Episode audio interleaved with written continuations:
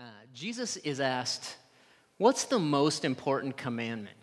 Of, of everything God might or might not want us to do, what's the most important thing that we need to do in order for God to be pleased? And his response, as many of you are aware, is well, it's actually fairly simple. The first and most important commandment is this to love the Lord your God with all your soul, with all your mind, and all your strength. Uh, it might have been heart, mind, and strength, you know, depending on your translation, but, but with all your soul, with all your mind, and all your strength. Love the Lord your God with all that you are. This is the most important thing that you can possibly do. And it occurs to me that in order to do that, in order for you and I to love God, especially on that level, because, like, you know, soul, mind, and strength, like, that's serious commitment right there. Um, it occurs to me that we might actually need to know God in order to do that. We might actually need to know some things about God in order to actually do that.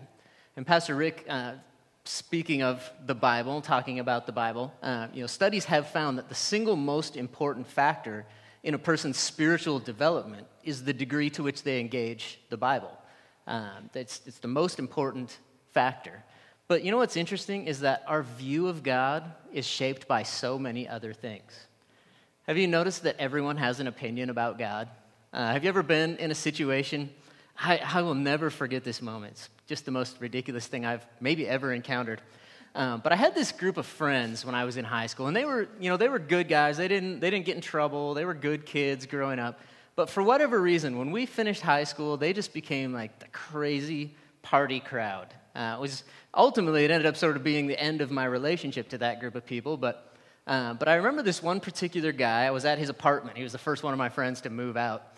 And, uh, and I showed up there, and I don't know how much he had drinking at this point, but he was just a mess. Like, I walk in and he immediately starts talking to me about the Bible. I don't know why. I mean, I get why people do that now because I'm a pastor, and so they're like, oh, yeah, let's talk about God. You're the God guy. Uh, but back then I wasn't, right? I was just Kelly back then. So, uh, so he immediately starts talking to me about God, and he says to me, You know, you might not believe this, but I'm actually a Christian. I was like, well, okay, I believe you. Uh, but what I realized was he had really sort of built this understanding based on a lot of things that weren't necessarily the scripture. So think about some of the things that might inform your view of God. Uh, one that is probably true for all of us is the opinion of people we respect. Uh, that person seems smart, they seem articulate. I believe what they say. They're probably right.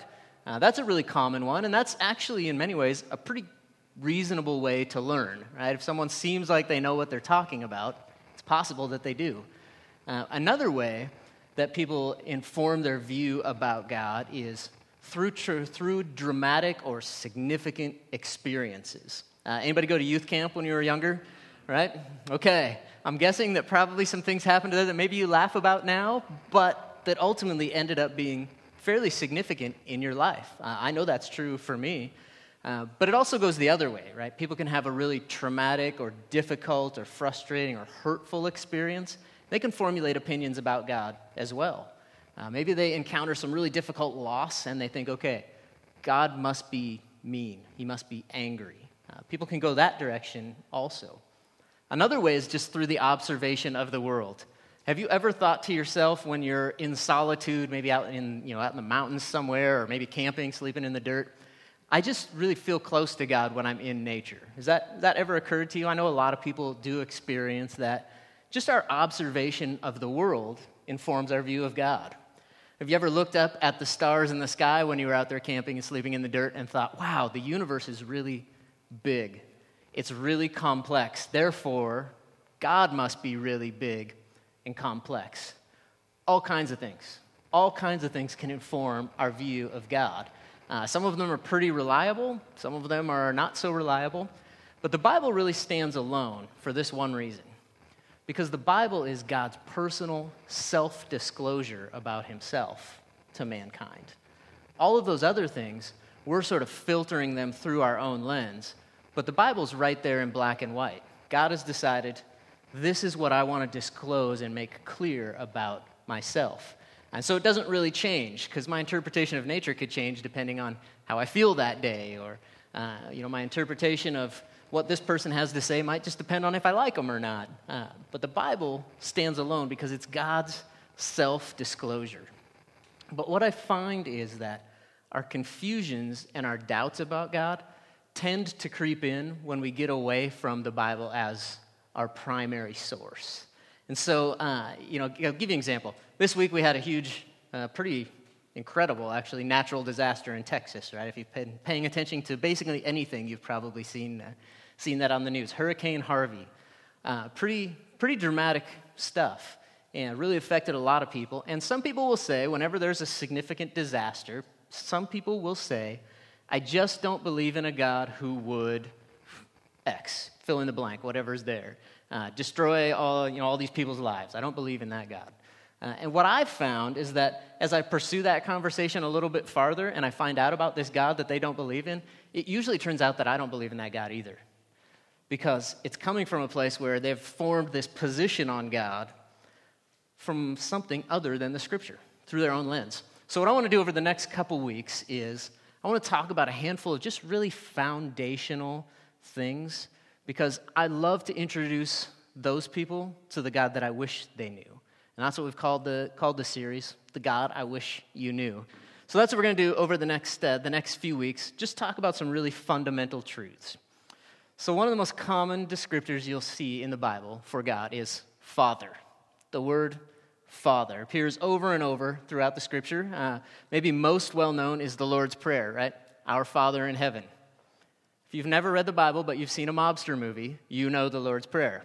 Uh, Our Father in heaven is how, is how it begins. It was Jesus teaching his disciples how to pray. And even the most recreational amateur therapist knows as soon as the word Father gets introduced to the conversation, you're about to go somewhere important or interesting or maybe ridiculous or maybe terrifying. Uh, but the word Father is really significant in all of our lives. I thought this might be actually a good opportunity to like tell some childhood stories about my father and see if I could. Uh, but I decided not to do that because if you know my dad, you know he's a really nice guy and he doesn't deserve that. So, uh, plus I just don't really have that many like ridiculous stories about my dad. So, uh, but speaking of crazy therapists, uh, Sigmund Freud, the father of the troubled father of psychoanalysis, he actually said something that was very true and, and really interesting about this. He said, Psychoanalysis daily demonstrates to us how youthful persons lose their religious belief as soon as the authority of the Father breaks down. Isn't that interesting? As soon as the authority of the Father breaks down, other issues follow, including the loss of faith in God. But that might explain a few things that have been going on in our society over the last couple generations. When the authority of the Father breaks down, faith in God tends to break down. And I thought Gene Appel described the reason for it pretty well. He said there's an unmistakable connection between love and provision. There's a connection there. In fact, if you are a father, you know that one of your greatest joys in life is to provide for your children. There's an unmistakable connection there. If you love someone, you take joy in meeting their needs.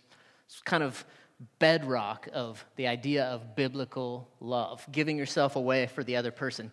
And it becomes really problematic in a society where the authority of the father is broken down. We start to have a lot of, a lot of new issues. So maybe for you, you know, maybe your dad was awesome. Maybe he was a rock star. Praise God for that. That's, that's incredible. But maybe he was absent or abusive. Or maybe just try as he might, he just wasn't very good at caring for the needs of other people. Uh, that happens because, as it turns out, our dads are people. They're humans. They're, they're doing the best they can, just like the rest of us. So let me ask you this question In your mind, is God a good father? Is he a good father? Maybe that's a no brainer yes for you. But I want to tell you, for a lot of people, it's not. For a lot of people, it's not a no brainer yes. A lot of people would say, mm, I'm not really sure. I don't really know. Some people would say, No, I don't think he is. But for yourself, can you decide, is God a good father? I'll ask you to even go a step farther. Can you have the faith today to believe, even if you haven't before, that God is a good father? Because he wants to be seen that way. And it's interesting because some people will object to that idea uh, that God is a good father because they'll say, well, if he's a good father, then why does he have all these rules, all these do's and don'ts, right? God just apparently wants to tell me what to do. Uh, some people kind of take that perspective.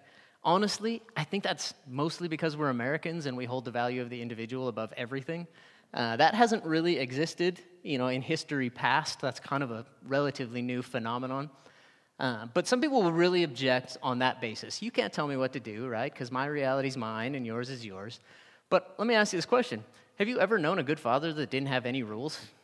Has that person ever existed? I, I don't think so. Uh, and you don't have to look very far in the scripture to figure it out. Take the first rule commandment number one have no other gods before me. I have that same rule in my house. Uh, it's not spoken, but there's an 84 year old man across the street named Mr. Williams. He mows his lawn sometimes with suspenders and no shirt. It's pretty disturbing. Uh, but he's a really nice guy. Now, what would happen theoretically if I said to my children, hey guys, time to go to bed? And they said, yeah, Mr. Williams said we don't have to. Basically, my response would be, you have no other dads before me. And I would probably use, use different verbiage, but I would say, Mr. Williams isn't your dad, I am.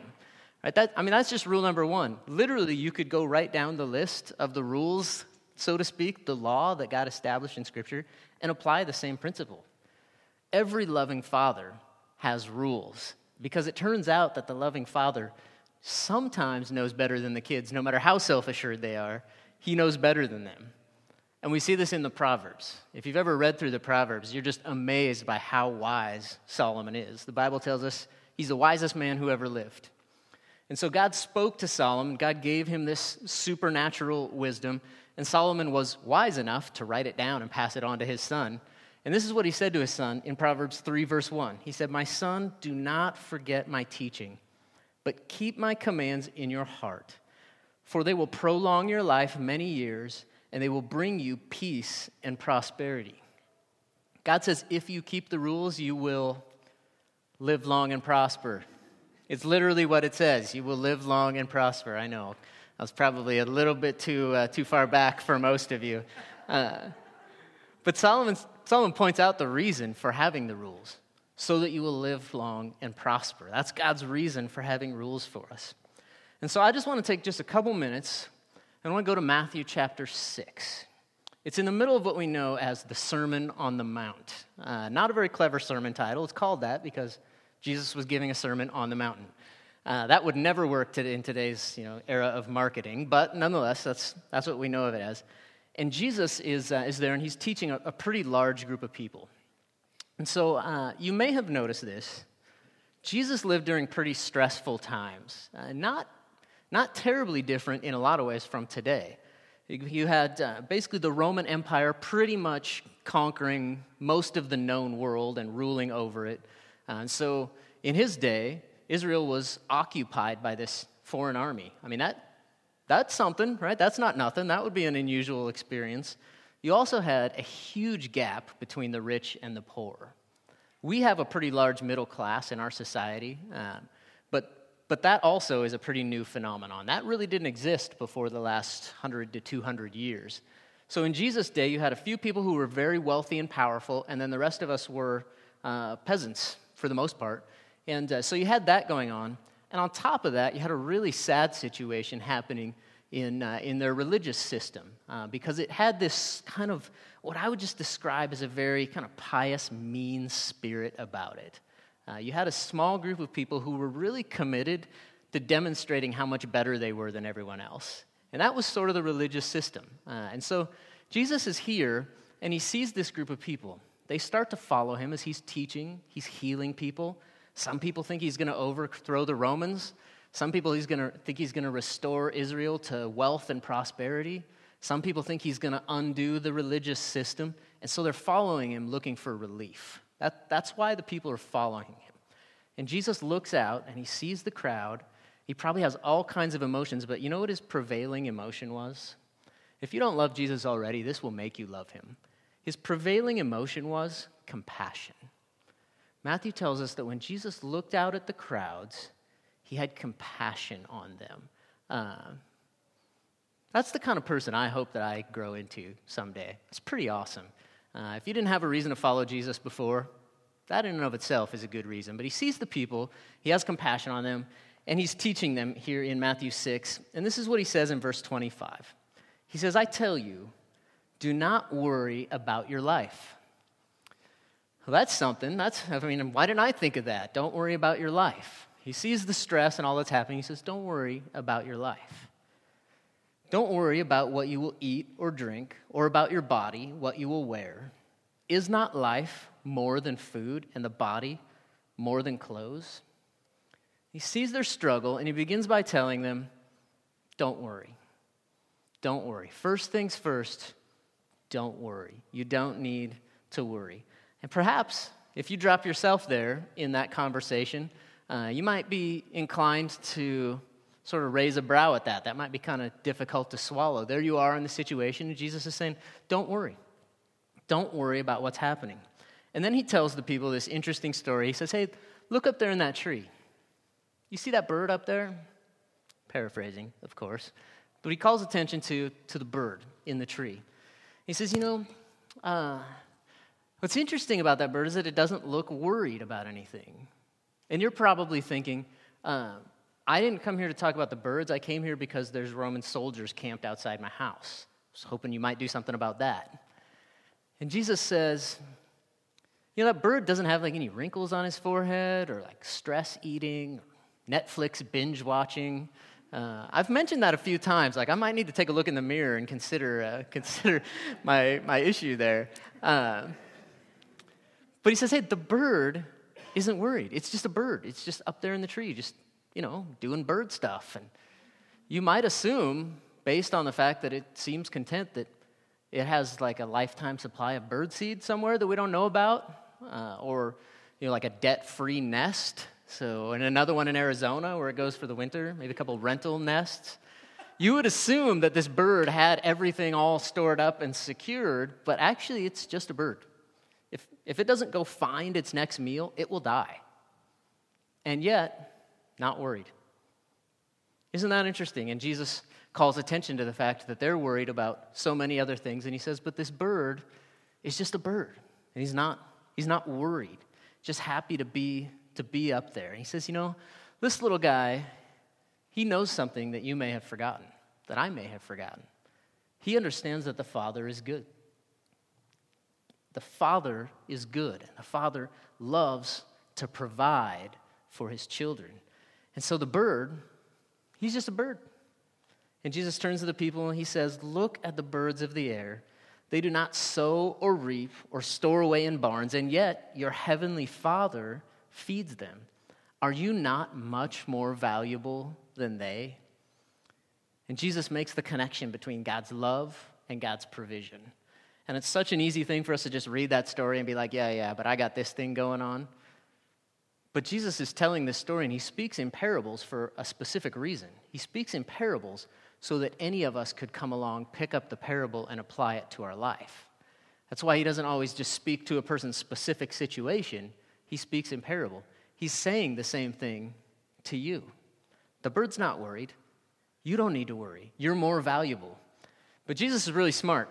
He knows that there will be people like my wife, Brandy, who hate birds. Uh, they don't want anything to do with birds. They don't want to be close to birds, and this story is not going to work. And so he calls attention to the flowers, and he says, "Hey, look at look at those flowers. Aren't they incredible? I mean, isn't isn't it amazing that the sun comes out and they just spread out their petals toward the sky? Isn't it isn't it incredible how God just makes the rain fall and the sun to shine, and they just they just do what flowers do. They're not even, they're not even worried about it. They just display their beauty because that's what they're made for. And God has a repeated pattern of meeting the flower's needs. And the flower really isn't even designed to worry about it. And the truth is, neither are you. Neither am I. We're not designed to worry about it, we're designed to trust God. So in verse 30, Jesus says to them, If that's how God clothes the grass of the field, which is here today and tomorrow is thrown into the fire, will he not much more clothe you, you of little faith? And I have this tendency to read that last part, you of little faith, as sort of uh, derogatory, like a negative, you know, like he's making an accusation to them of having such little faith. But I think what he's actually doing is calling attention to God's glory. He's saying, you know, even that little sliver of faith that you might have, even that, guess what? God, God will take that. God wants to provide for you. Even though you just have a little bit of faith, you're so much more valuable than the grass. And I think the principle is pretty simple God takes care of even the flowers. How much more will He take care of His children? How much more would He love to do that? And it's an easy analogy to understand, uh, especially if you have kids of your own or you have other kids in your life that you care about. How far would you go to ensure their well being? I'm guessing pretty far. And I think that's the point that Jesus is making. I think that's why he uses the verbiage father and children. So he concludes this, this lesson in verse 31. He says, So do not worry, saying, What shall we eat, or what shall we drink, or what shall we wear? For the pagans run after all these things, and your heavenly Father knows that you need them. But seek first his kingdom and his righteousness, and all these things will be given to you as well. The Father knows your needs, but he goes, a, he goes a step beyond that because he doesn't just know your needs, he actually delights in providing your needs. Unfortunately, it doesn't say that he knows your wants, because uh, that's a much longer list for me. But here's one of the things that's kind of hard to uh, get my head around, but it's, it's an obvious truth is that God's not paralyzed by the immediate situation, uh, what I kind of view as an immediate need in my life. God has a much longer range view. And sometimes God withholds the things I want because He knows what I need, because He has a longer range view. But Jesus says, You don't have to worry because God knows everything that you need. And sometimes, depending on, on where you're at, you might actually wrestle with the idea that the God of the universe, the God that's that big, cares about my needs. Some of us will you know, wander around uh, with maybe like a, an oversized sense of self belief and we'll think, oh, of course God cares about what I need. I'm me. Um, but some people really struggle with this idea that would God really care about what I need? And the answer is yes. The answer is yes, He does. But why? Why would God be concerned about your needs? because there's an unmistakable connection between love and provision.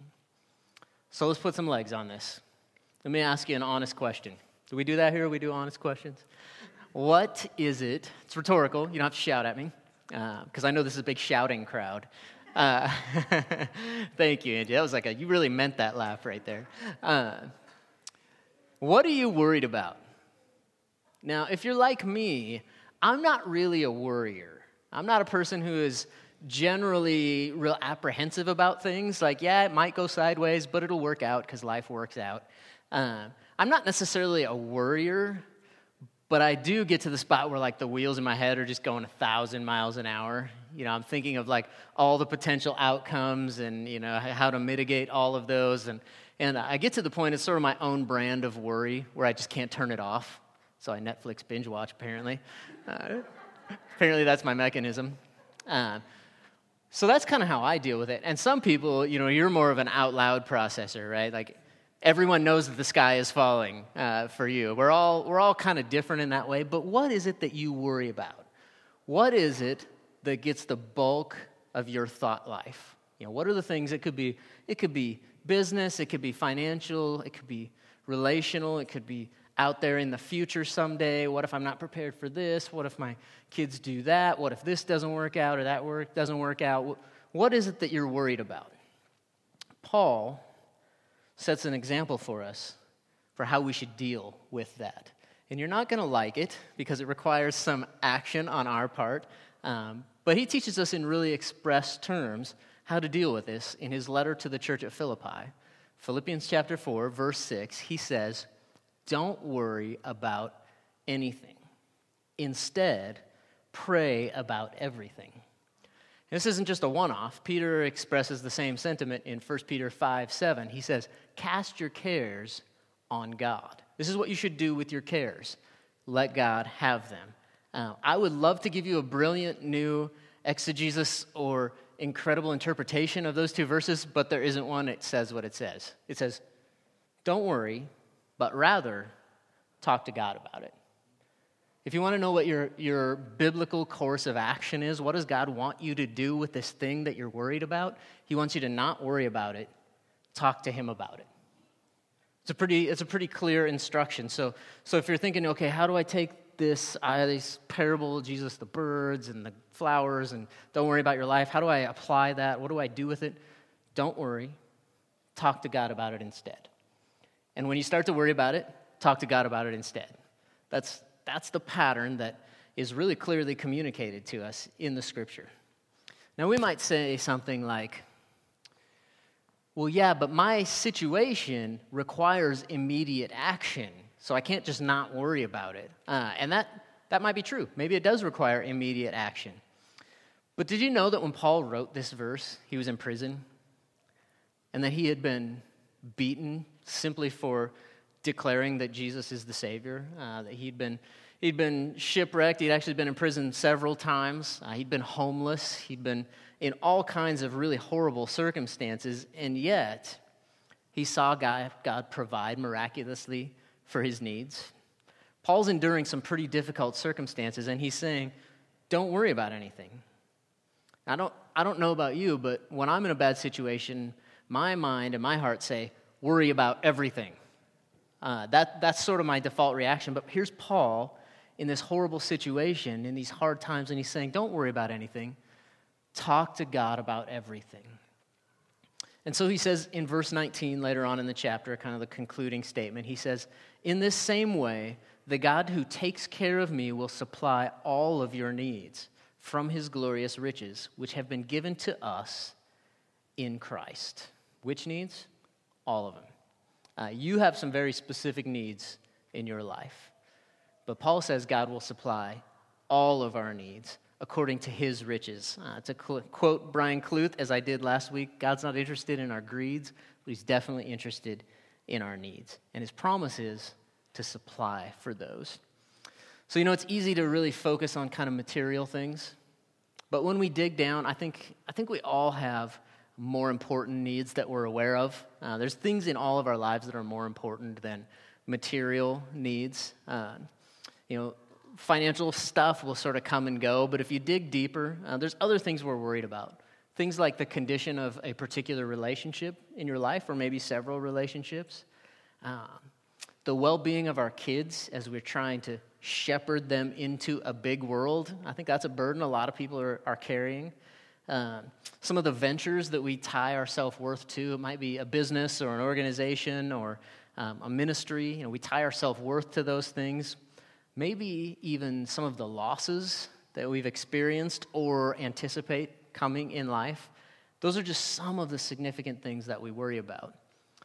And there's all kinds of ways to try and say, don't worry about it. Um, but when I try to comprehend the Father's love, there's a handful of verses in the Bible that come to mind. But I want to leave you with just one of these. Um, that really, as I roll it around in my head, makes all the difference in the world to me. It's found in Romans chapter 8, verse 8. Says, God demonstrates his own love for us in this that while we were still sinners, Christ died for us. Have you, have you really thought that through? That while I was still offensive to God, far from God, that's when he sent his son to die for me. Not, not when I cleaned up, not when I got it right, but while we were still sinners, Christ died for us. Because this is what happens as a father, and you don't have to be a father to get your head around this. When your children are in trouble, you take action. And that's exactly what God has done for you. Really, the story of the Father's love is about Jesus and Him sending His only Son to die for you. So I'm going to ask Pastor Rick to come up. He's going to he's going to lead us in communion, and then we'll, uh, we'll close out our day.